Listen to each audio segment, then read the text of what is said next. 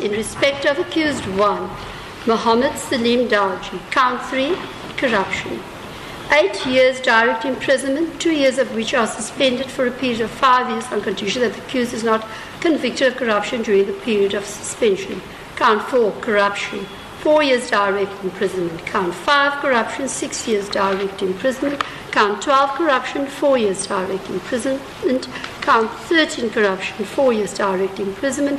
Count 14, corruption, four years direct imprisonment. Count 15, corruption, four years direct imprisonment.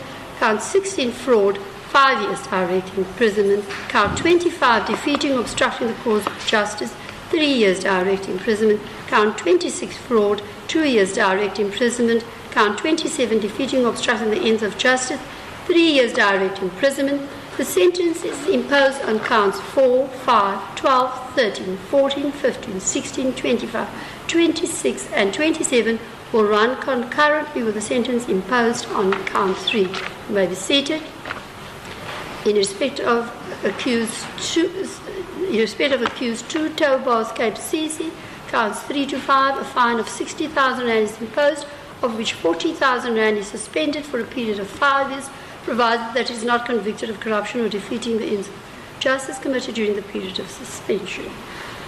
Um, in respect of count 4, uh, in respect of accused 4, Mr. Lemur, please stand.